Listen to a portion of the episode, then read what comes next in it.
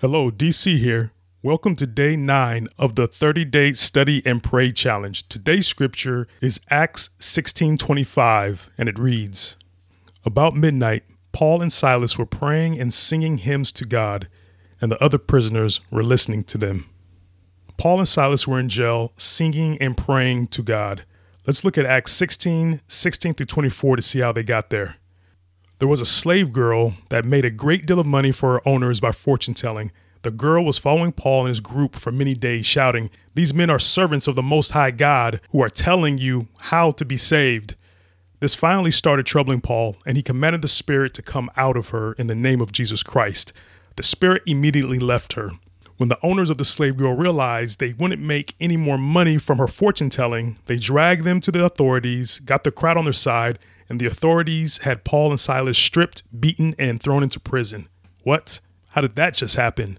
Paul and Silas were doing the Lord's work, preaching salvation, and because of money, they were thrown into prison. The slave girl's owners were upset about the lack of revenue, and they overlooked something eternally more valuable salvation.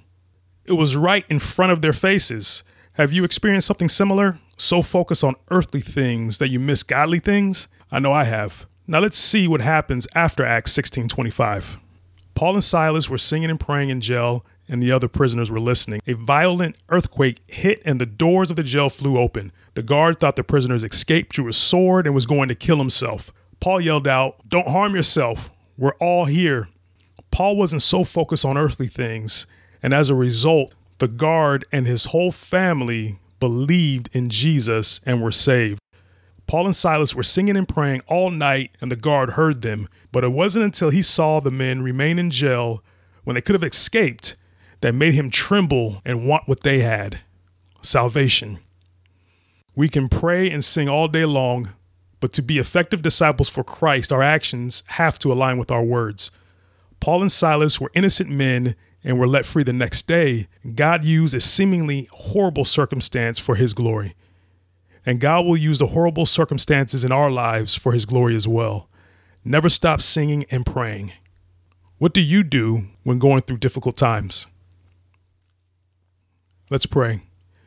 Lord, thank you for this example of Paul and Silas. I pray that we will focus on you. Rather, times are good or bad, that we will never stop singing or praying because we know that you are God of everything, even our circumstances. I pray that we will glorify you through our troubles and you will use our troubles to glorify you. In the name of Jesus, I pray. Amen.